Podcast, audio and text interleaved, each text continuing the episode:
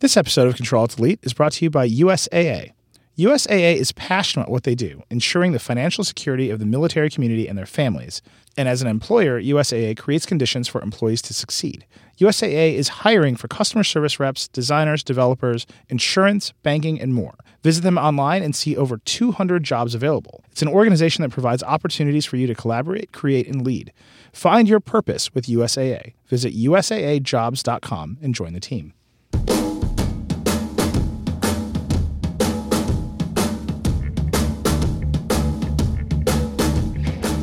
Hello, and welcome to Control Alt Delete, a podcast that may round your corners and chamfer your edges, but won't curve your screens. I like that one. That one's from Gab Zota on Twitter, G A B Z O T A. We love your intros. Anyhow, I am Nilay Patel. I'm the editor in chief of The Verge. I'm joined as always by my friend, Verge executive editor, uh, Recode editor at large, Mr. Walter Mossberg, the Walter Cation himself. How's it going? Walt? Well, it's a Walter Cation day. What can I tell you? Uh, it's going. It's going great, Nilay. It's going great. So we have a we have a bunch of stuff to talk about in this uh, on, on this show. Um, Right. One um, is that the Atlanta Falcons are going to beat the New England Patriots. I had a bunch of Tom Brady related intros that I did not read this week. Two, you wrote. I think we should we should talk about your column first. You wrote something, of a departure for you. You wrote something about policy and politics and how it affects the tech industry, specifically as it relates to Trump's actions around immigration and vetting and all that sort of thing. Uh huh. I know you want to talk about this. My wife wrote something for The Verge this week, which is not usual, uh, about television. So a bunch of stuff to talk about. But let's start with the big, serious. I'm thing. not sure which is more important. Actually, I I'm mean, pretty sure I know which one. uh, but let's start. Let's let's start heavy, and then we can end on sort of the lighter, the Yeah, lighter thing, and, and give All people a breath of fresh air before we before we sign off. But yeah, you wrote about sort of the tech industry and how it how it relates to the the, the big policy discussion around immigration. Right. So obviously, there's a there's a big debate about President Trump's executive order, which affected immigration and and refugee admission from uh, seven Muslim majority countries, and curiously not others. And I decided what I would do this week uh, was was two things. One, kind of zoom out a little and talk about immigration more broadly than just his order. His order has brought this all to the fore, but I think I think there is a certain uh, nativist tone to his first week or two in office, and to some extent his campaign.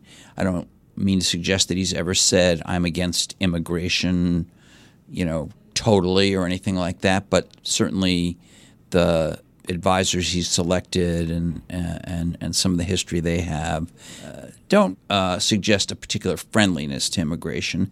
And then because I cover tech, it occurred to me that wow, it's kind of amazing that what is, in my opinion, the most dynamic and probably successful industry at the moment and for the last while in America is actually loaded with immigrants, many of whom are running some of the most familiar and, and important uh, tech companies and therefore companies in the American economy.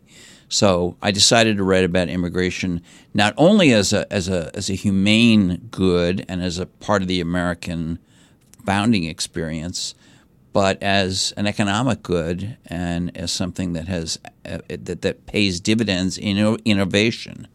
And uh, I started out by talking about Samuel Slater, who we all know, right? Yeah, uh, Pawtucket, Rhode Island, I believe.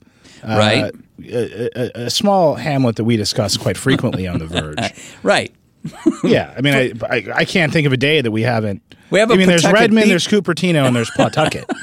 Right. That's well, pretty much what we talk about. Pawtucket was the Reb- Redmond and Cupertino of America in about 1793, and and for a while thereafter. And this guy, you know, there was a there. There's some of the rich merchants up in Rhode Island Mm-hmm. uh, wanted to build a mill to uh, uh, you know to do serious production of high quality textiles, but they didn't know how to do it. And this 21 year old arrived from England uh, who had worked in these mills, uh, which had this advanced technology there, and he applied it to this mill in America, and it became the first kind of successful water uh, driven textile mill. Now, that may seem like a really old weirdo thing to attached to a column about immigration or tech, but it really wasn't because first of all, it was tech. Secondly, it it was the start of a very successful textile industry in America, which was a, a big deal industry, just the way yeah. the tech industry uh, that we cover is uh, today. And my point is, from that day, I think the factory opened in 1793, which amazingly was only four years after the Constitution was signed. So it's that early in our history. Uh, to this day, immigrants have really made a difference, not only in the cultural life of the country and diversity and all of that, but but in our economy and in our most the most important and innovative parts of our economy. Right. And I think what you were drawing the line to very clearly is all of the companies in Silicon Valley now right are it's not just at the top and you pointed out a bunch of people at the top it's the, their ranks of engineers and designers they they are wholly dependent on immigration policy working for them. Right. Absolutely. And and not just i mean some some of our uh, listeners know about the H-1B visas, which is a, a, a narrow program that uh, is meant to allow specialty jobs to be filled from overseas uh, if it is determined that you know they can't be filled by uh, native-born Americans. Right. Um, that's what people think of when they think of immigration, but it's much, much deeper and broader than that in tech. And uh, all of us who are journalists who cover this know this because we go to meetings all the time. I mentioned this in the column where you know you talk to program managers, you talk to engineers, you talk to people in the middle ranks or the or the you know the the lower ranks of these companies. They come from from uh, uh you know Russia, they come from India, they come from Israel, they come from the UK, they come from France, they come from you know Ireland, they come from just everywhere. And then you have the kind of the second tier people who are super important. I just mentioned two of them that are that people might know. One is Jony Ive, the probably the most influential designer of tech products, or, maybe designer uh, yeah. of the last 15 years. Uh, he's at Apple. He's you know if, if you have an iPhone, if you have a Mac, if you have an iPad, he was the guy in charge of designing it. And he has a team, obviously, of people working for him, but he was the guy in charge of designing it. And now he designs their does their software design as well. He's from he's a British person and in the news recently was another example. Um, Hugo Barra, who was an important executive in the Google Android team and has now been hired by Facebook to run all of their virtual reality efforts, including Oculus, I guess. And and Hugo is from Brazil, born in Brazil. Yeah. But beyond that, just to tick off a few, uh, which I I think we ought to. Um, mm-hmm. So Tesla, Elon Musk, born in South Africa. Microsoft, Satya Nadella, born in, and raised in India. Google, Sundar Pichai, born and raised in India. Uh, Alphabet, or in the old days, Google, uh, the co-founder Sergey Brin, a a refugee from Russia, from the Soviet Union, actually in in those days. Um, I once actually had a lovely lunch with his father, who was a mathematics professor at the University of Maryland when Sergey came to D.C. and invited me to lunch with his dad. And Steve Jobs, you know, who is the the iconic figure in still in people's minds, the late Steve Jobs, uh, for having done all these innovations, is a guy whose father was a Syrian, whose birth father was a Syrian uh, immigrant. I mentioned that Andy Grove, I don't know how many of our younger listeners will, will know his name, but Andy Grove was an incredibly important guy. He was one of the first three people at Intel. He was a mentor to Steve Jobs and many other people in Silicon Valley. And of course, Intel chips are in are in everything, uh, yeah. uh, not mobile, but you know, you know, laptops, desktops. Hey, they got some uh, modems in the iPhone. Big, big and they got some modems in the iPhone. and Andy Gro- around that. And Andy Grove fled communism in Hungary uh, so Silicon Valley, from the very top, from the from the icons who are no longer with us to the people running companies, you know, who are, who are still with us. Safra Catz, the CEO of Oracle, is Israeli. Um, from the top to the middle to the day to day people that actually come up with these ideas and engineer them and market them. uh, is is just um, you know loaded with immigrants. Immigration has helped to build the strongest, uh, I think, the strongest, most dynamic, and most admired sector of our economy globally, which is the tech sector. And so it's not only right, it's not only part of the American, uh, what America stands for, to have uh, to be pro-immigration, but it has huge economic benefits as well. And that was what I was trying to convey that today. Uh, so it, in your column, everyone should read it. It it is a Walt column. It's excellent as always. But you actually emailed back and forth with Sundar Pichai a little bit about it. I did. What what what was the sense that you were getting from him? What what, what did he say to you? Well, he, I mean, I emailed him and uh, I emailed him directly, and he, I mean, he responded, I think, in less than an hour and said, That's a great idea for a column. I asked him if he would give me some kind of quote about importance of immigration, not, not just the Trump controversy, but the importance of immigration uh, to uh, Google and to tech. And he said, That sounds like a great idea for a piece um, and I'll be happy to help. And then he emailed me a quote, which I used. Yeah. And then today, he emailed me something saying how much he had enjoyed the piece and how important he thought raising these issues were. So this clearly resonated uh, heavily with him. I also mentioned something that Satya Nadella, the CEO at Microsoft, said, not to me in an email, but in a Q&A he did, I think yesterday at Microsoft with employees, where he or where he or the maybe it was Monday, where he um, he said many things, and he talked more directly about the Trump order, but he talked about how the immigration policy of the United States uh, had made it possible for him to be here and to do the things that he's done. And it's just, you know, most countries don't have this kind of approach. And yeah. In fact, one of the things I said in the column, and I really mean this, is that if you were sort of thinking of countries as companies with business plans, if you were drawing up a business plan for countries in 1789, you really couldn't have done better than the American founders did in many way, in many ways, but in particular for for this uh, uh, topic by by deciding that this country would welcome the most ambitious people from around the world to build their lives here as full participants.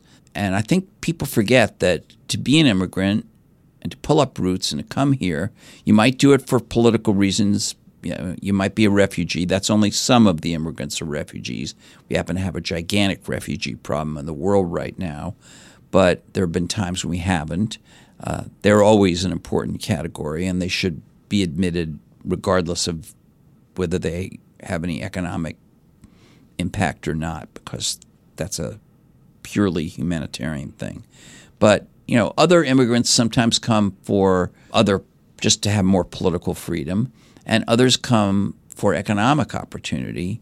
And those founders of, of America, among all the other incredibly smart things they did, like checks and balances and the First Amendment and all the other great things they did, decided that this country would, would be built by opening up its arms to the world and saying, you know, come here and you can do great things. It's a it's even a theme. I haven't gotten tickets and been able to go, but it's a theme of the show Hamilton, as Indeed. you know. So this is really an important thing, and I and I think that you know you can narrowly look at the Trump executive order and say, well, it's 120 days and it's seven countries and it's you know the refugee thing from Syria, even that's got a time limit on it, and he just wants to figure things out, and it'll all be back to normal. Or you can look at it and say there's a kind of nativist thread running through his America First inauguration speech and other things, and I think the latter is is real and worrisome. Yeah, and I I, it, I think you were before that we started the show. You were saying you you had some Facebook comments about how it's not a ban. Um, you know, it's this pause, and yes, that is the text of the executive order. But Trump himself continually refers to it as a ban. Yeah. The White House has referred to it as a ban. Yeah, Sean Spicer, who was the one, uh, the press secretary who who uh, who was making an argument that it wasn't a ban. There, there are CNN was showing clips of him saying it was a ban from two days before, you know, Yeah. and uh, the president tweeting that it wasn't a ban, tweeted that it was a ban two three days before. So, yeah, there, this is uh, you know, and there's also a religious factor here um, because you know he made some distinction between Christians and Muslims coming from these countries. So there are some worrisome aspects to this. I think that um, clearly have uh, bothered pe- more people than just me because people were out at the air- airports pretty much all over the country. I mean, n- and not just in the coastal liberal elites. I mean, you know, uh, people were out in Dallas and Yeah, I mean, you, you brought up Sergey Brin earlier. Dieter ran Yeah. into him at SFO. I mean, we sent reporters out to the airports. Uh, Yeah. so Dieter was there. Dieter Bohn. Dieter Bohn. we mentioned our Dieter. Bohn reference, Uh, yeah. And of course, he asked him about Chrome and Android. Uh, no, he didn't do that. Um, uh, but he saw Sergey there and, and went and spoke to him. And Sergey said, I'm here on my personal capacity. Uh, but then he said to another uh, reporter, I'm here because I'm a refugee. Um, so the, the it's funny, you know, the Googler spontaneously organized a protest the other day. Uh, they're asking their executives, "What are you doing about this?" It's the the. I think listeners might be wondering why on earth are Nilay and Walt talking about Trump and immigration so much on this on this episode of the show, but in our world, everyone is talking about it. It is what the companies want to talk to us about.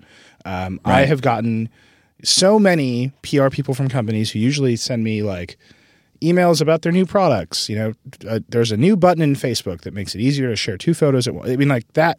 Those emails have been supplanted in the past two weeks by, "Hey, here's the email our CEO sent to the entire company decrying the Trump immigration ban."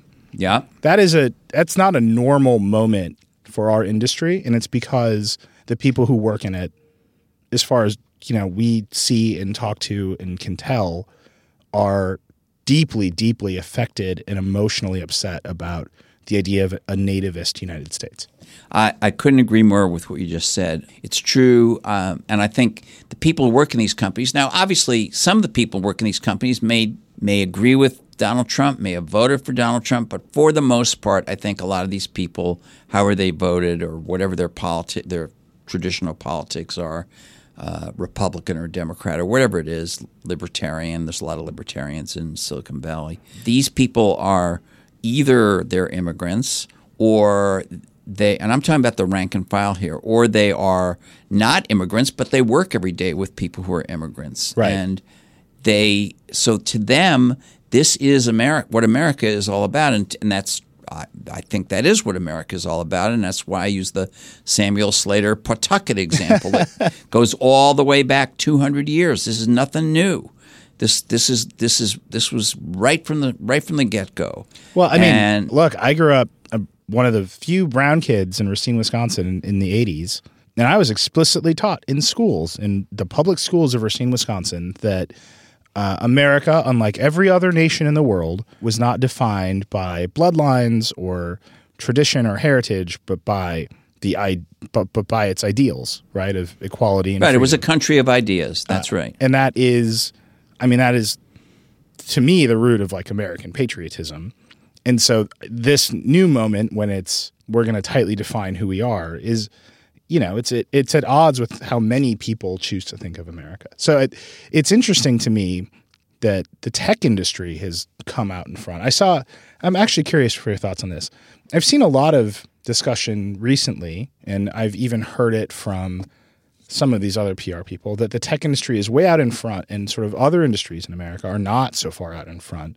And there's pressure. There's not only pressure from you know their employees and people it, you know affiliated with the industry. There's pressure from the press. Are you going to come out and say something about this to Yeah. these particular groups in a way that you know we haven't made a list of every car company CEO and what they're saying about the immigration policy of the United States.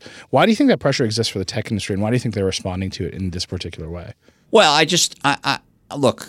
I, I thought about this when I was writing the column, and I actually tried uh, to see if anybody had kept records on this, and I couldn't. I was unsuccessful. But I I would be willing to bet you that of the major industries in the United States, and I'm sure we'll hear from people who, who have facts that show otherwise, not alternative facts, but real facts.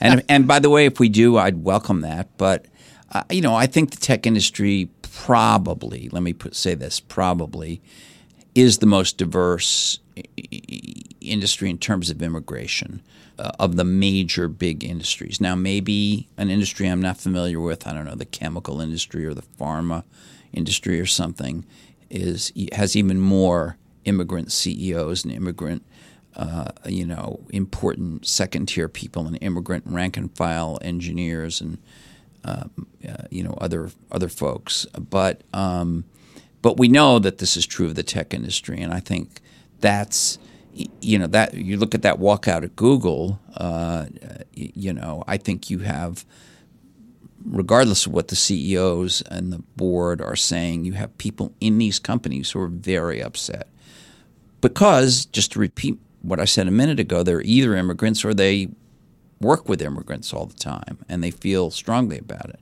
And it isn't, you know, a, a lot of these companies had a handful of people directly affected by the Trump order but it's the it's the possibility or the or the fear that has been engendered by it that I think has moved this this industry that has depended so much on immigration. And you know, I did see. I think the CEO of Ford, Mark Fields, came out and said something the other day, and uh, so I think it's beginning to happen in some other industries. But uh, I think tech's been tech's under much more pressure. Well, also, and, I don't think Trump can Trump can't tweet about, you know, Google jobs the way that he can tweet about Ford jobs. you know, I think there's yeah. I think these CEOs are under tremendous pressure to keep their, their share prices up in an administration where um, you know, Trump tweets the Air Force One is overpriced, we're not ordering it, and Boeing share price drops. Or he right. tweets um, about the F thirty five fighter and I think it's Lockheed Martin's share price yeah. drops. No, that's right. He can't be like Google sucks. Like Google's share price isn't going down if he says Google sucks. Like they have a little bit of cover um, yeah. in that world. I had no, this quote right. here that uh, you know we were talking about Sundar earlier and Satya earlier. Steve Bannon, who is um, one of Trump's advisors, very senior. He's now on the National Security Council. yeah. well, he was in the Navy. Uh, this is from 2015, but he was interviewing Trump actually when he was still at Breitbart News. And he said, Bannon said, when two thirds or three quarters of the CEOs in Silicon Valley are from South Asia or from Asia, I think, and then he trailed off and he said he finished by saying, a country is more than an economy, we're a civic society. That is to me, that's the I mean, I'm South Asian, and I'm you know, yeah. I, I run I run this part of the tech industry, this little this little website that we have.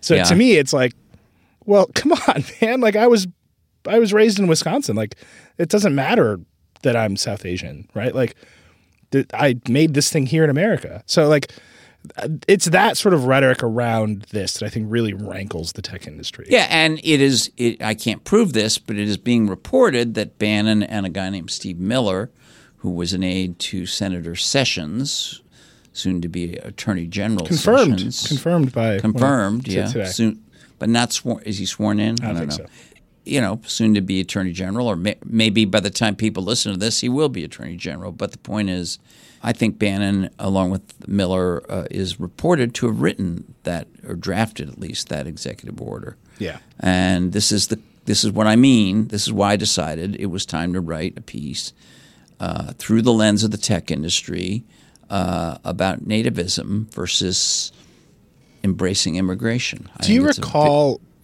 the tech industry ever being so vocal about the seemingly non-tech related policy? Uh, some of the tech industry was vocal about gay marriage, I think, mm-hmm. uh, and, and Prop 8. Some of the tech industry, I mean, the tech industry has always, uh, not maybe always, but at least in the last 10 years, I, th- I certainly think things like civil, you know, civil rights and gay gay rights, um, uh, which are a type of civil rights, of course, but you know the tech industry has been uh, involved in that. Has the tech industry taken positions on I don't know the Iraq War or right. Obamacare? No, I don't think they do that. I mean, they do that through their lobbying somehow. Maybe I don't know. Right. Some issues, probably tax issues, whatever. But um, uh, and they always want more H one B visas and things like that. But broadly like this, uh, no, they're and I and I don't think they're. You know, when I think of Sundar Pichai, it's clear, and when I read what Satya said, and I think Tim Cook actually talked more about it just today, um, the day we're recording this, uh, which is uh, Wednesday. I think these people sincerely believe that immigration is a good thing, uh, not just for their companies but for the country, uh, and they and they don't want to see it shut down or or narrowed in a in a significant way.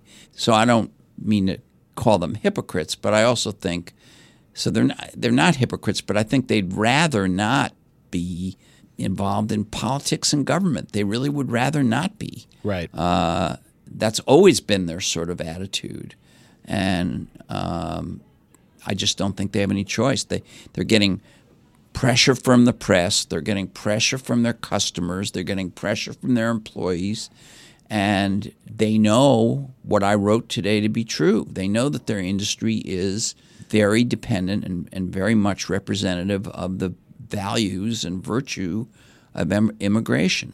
So all this pressure and the fact that they probably believe that anyway is causing them to have to be out front on this. Yeah, and, and I, I, think and, I also I mean, there's a strong strain of sort of independence. You might call it libertarianism in the tech industry. Always right. We're going to go and right. Here's an app that's going to disrupt the taxi industry and deal with it. Right. And right. Um, here's Facebook. We're going to disrupt the entire media industry and there'll be a controversy about fake news, but like deal with it. We made it, and the people like it. Um, that's there. It's always been there. Uh, there is a lot of lobbying that goes on under this, uh, you know, under the covers, behind the scenes. I, I, think the Washington Post reported this week that Google, which has long been tied to the Democratic Party, is you know, they threw like a party for Republican Congress people that cost like fifty thousand dollars the other day. Sure, they, like, who are you? Like, but they're no different. It's that's that is no di- look. I've lived in Washington a long time. Yeah, that's no different than the oil industry or the broadcasters or any other industry uh, that's here, um, trying to make sure they have some lines of communication with everybody. Right on the on the run of the mill, day to day lobbying issues like taxes is a good example, or what's in the trade law that gets passed or whatever that might directly affect them. You know, the repatriation of capital, for instance, matters to Apple in particular, but probably to also to a bunch of these other guys. And um, so, uh, you know, that's day to day lobbying. I think what we're seeing with their statements on this uh, executive order is something different, and it, and it is a result of a combination of the pressure and what they actually believe and see around them every day. So I have a slightly different read on that, which is most of these companies, you know, I, I, I hate to. We talk about them in extreme detail on the show and how they're different all the time and how their products are different and they compete. So I, I hate to to paint over with a broad brush, but Right. Forgive me. But go ahead and do it. Uh, yeah, just forgive me. I, I, I, think you'll see why I'm doing it. Uh, most of these companies, they market their products and services. Startups, in particular, love to market their products and services as having some impact on how we live, right? And like the, if you watch the show Silicon Valley, the way that that is expressed in the, its broadest parody form is it'll change the world, right? Here's a new photo sharing app that will change the world, and they trade middle out compression. yeah, exactly. Man, that show. Uh, that show's gonna have a great next season now. Um, hey, but I'm still getting residual checks from my four minutes on that show. you better be. But anyway, uh, right? I mean, they they trade on these values of of constant iterative improvement. You know, The Verge exists because we saw the technology industry radically affecting the culture in which we live. Yeah, they they know it. They see it.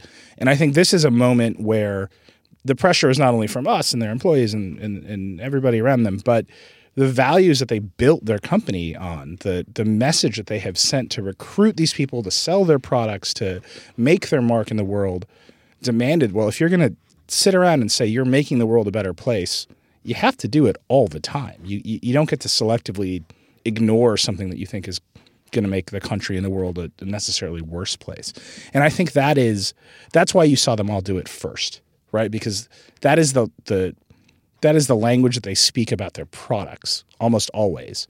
And so if you are constantly as a customer, as a reporter, or whoever in a relationship with these companies where the way they talk to you about their products is about the nature of the culture and the world and you know google software is going to find all the pictures of you having a good time ever and like show them to you and like everything is going to be more diverse and better then this is a moment when those values are being challenged almost directly I, I, I think that's definitely part of it. Uh, another part of it is that they, uh, you know, they sell all over the world. I think uh, we, you know, Apple reported these huge uh, sales and earnings yesterday, and I think think the number was sixty four percent of revenue. Yeah, something like that was from outside the United States. Um, they can't afford to be perceived as American nativists. It's not good it's not what they believe, I don't think. At least I've never met. I'm unaware of, of, of a tech CEO who believes in that. Uh, I could be wrong, but I don't think they're any of the ones we mentioned believe that. Uh, but but beyond being what they believe, they can't afford to have that perception out there.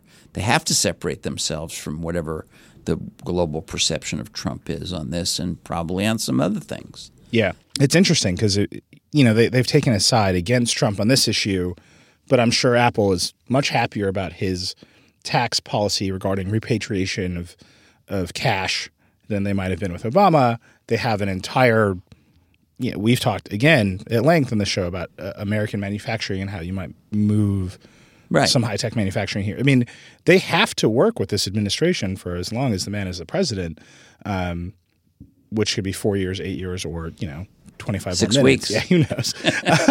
uh, but it's funny that they they're they're willing to to play a chip, right? They're willing to lose some capital on this issue. Um, so here's one more question, and I think this is this is the best response that I've heard, the best criticism, the best kind of counter argument, which is they they endlessly talk about diversity. These companies they release diversity reports that show that they make very little progress. Um, they rely on these H one B visas isn't this their moment to say, "Hey, we're going to do better at STEM education in this this pipeline of talent, so we don't need the H-1B visas, so that we can improve this the even you know the the regional diversity, the political diversity, the gender diversity, the sexuality diversity of our companies by getting more people educated better, so we don't need these immigration policies." Oh yeah, I mean, it's not as if they haven't said that before and even done some things toward that, but um, they need to step it up. Uh, you know, one way to counter the nativist impulse, which is dangerous to them, is to say we're all for the American worker as well. Uh, I'm sure most of their workforces are actually not immigrants. Uh, it's just striking how many immigrants there are there, uh, and that mean you know they they need a bigger pool to draw from. Even if we're believe it or not, it's not that easy to get a job even as a clerk at an Apple store. I mean, you know, you, you need something. And um, so, yeah, this is the perfect moment to do that. And I did mention that in the piece. And it's the time for them to stand up. But this thing has been such a whirlwind that I, you know, I don't think anybody has been able to stand and make carefully calculated you know, yeah. plans and statements. Start starting from the White House itself and then moving right on through. If one thing is clear, it's that there's been a distinct lack of care through it from from almost like every sector. There's there's a lot of rushing, and I don't I don't know that that's that might be best for how you run a business, right? To move fast, to break things is not necessarily best for policy making at the government. But right. Okay, let's take a quick break. Everyone can breathe. We'll come back. We'll tell some jokes about TVs. this episode of Control Alt Delete is also brought to you by Vivint Smart Home. Not long ago, the term smart home simply meant a remote controlled home. But now there's a company that's worthy of the intelligence that the title smart home implies Vivint Smart Home. As the number one smart home provider in the United States, Vivint Smart Home is already used by more than a million customers and counting. With all the smart cameras you'll need from indoor, doorbell, and outdoor wireless security cameras to smart thermostats, locks, and voice controlled Amazon Echo, you won't believe how many unexpected conveniences Vivint offers. Whether you're traveling or in the middle of a busy day, you can easily adjust your thermostat, lock and unlock your doors, check the live feed of your cameras, all right from your phone on Vivint's 4.5 star rated app. Best of all, you get award winning, around the clock professional security monitoring, which may help you qualify for a 15 to 20% discount on your homeowner's insurance premiums. And with Vivint's free customized smart home consultations and free professional installation, getting a smart home is simple and easy. With all the benefits that the Vivint smart home and security system offers, it's no wonder they are the number one smart home services provider in the United States. Go to vivint.com slash Walt to learn more. That's V-I-V-I-N-T dot com slash Walt.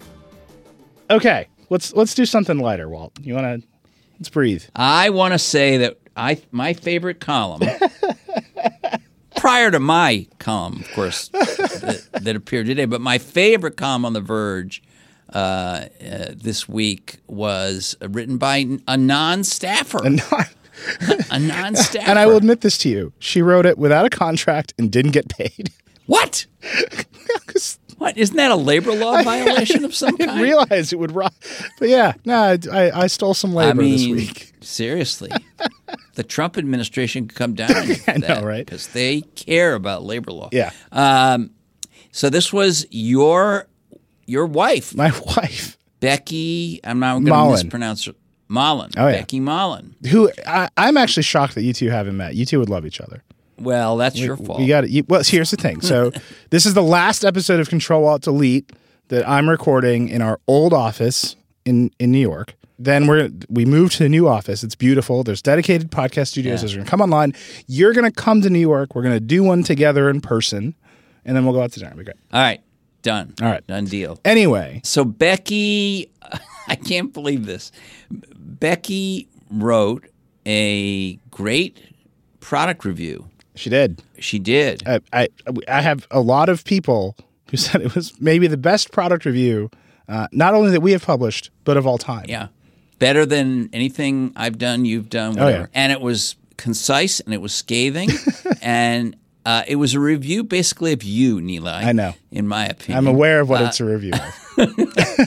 It appears on the surface to be a devastating teardown of Samsung, uh, which that seems to be happening a lot, uh, for, for making a curved TV. Yes. But really, what it is is a devastating teardown of her husband, you, for going to, I can't believe I'm saying this, Walmart to buy a TV that was curved. All right. Can I can I uh, offer the backstory Not here? yet. Not yet. Okay. and she pointed out two major flaws, which are pretty major if you're watching all your video through this thing. One is the curvature of the screen Mm-hmm. reflects light in such a way as to screw up the picture. Yep. And And secondly, how? Let me tell you. the curvature of the screen cuts off the viewability of people sitting at the farthest angles.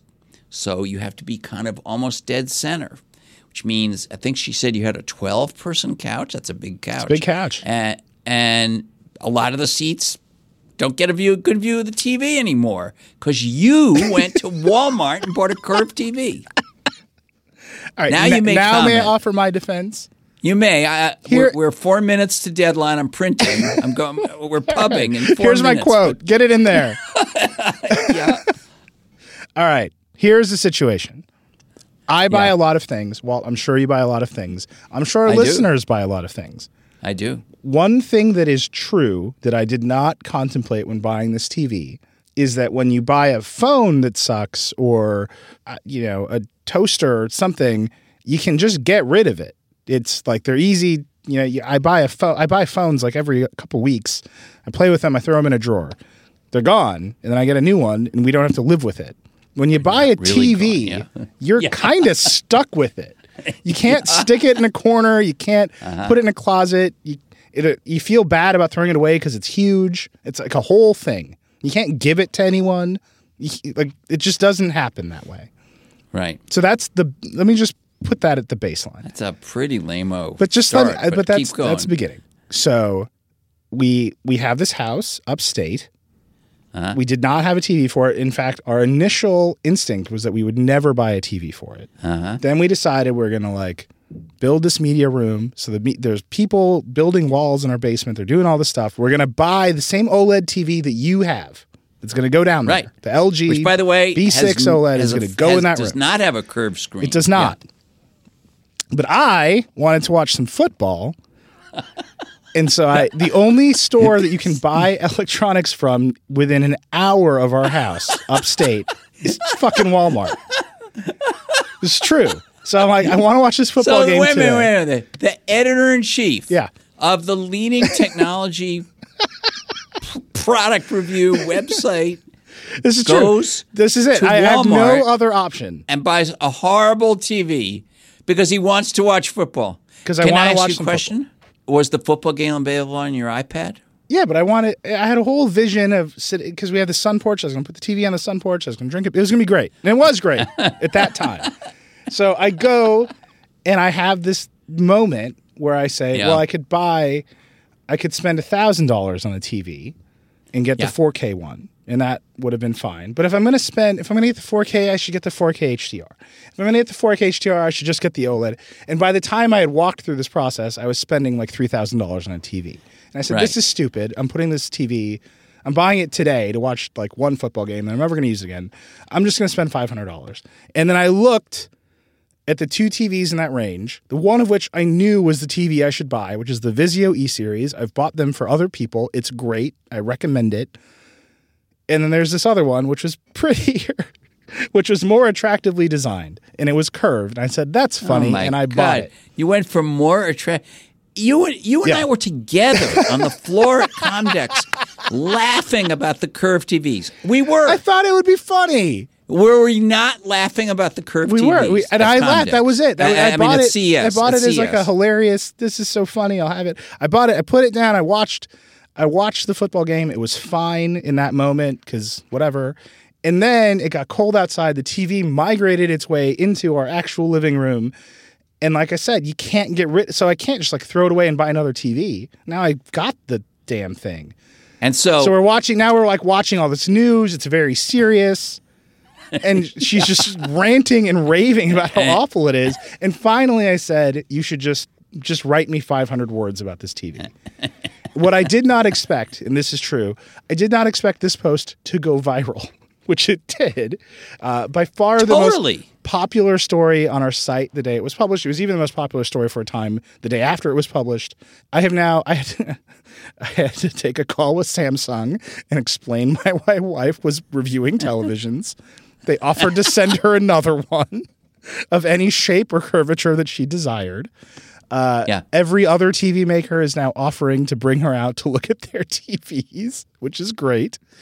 so she's the queen of TVs in upstate New York. I think there's some there's something very meaningful about how how much people reacted to how devastatingly she reviewed this TV. I think it's it's like a Oh, no, lesson well, yeah, for all well, of us. but that's always true. Yeah. When you when when people perceive you as being, uh, you know, bringing out their frustrations or or really being not tied into the industry or the companies, which of course we all try not to do. Yeah. But but she's in an even better position to do that, and she's talented, obviously, and her piece was really well written. And I hope you didn't touch it too much.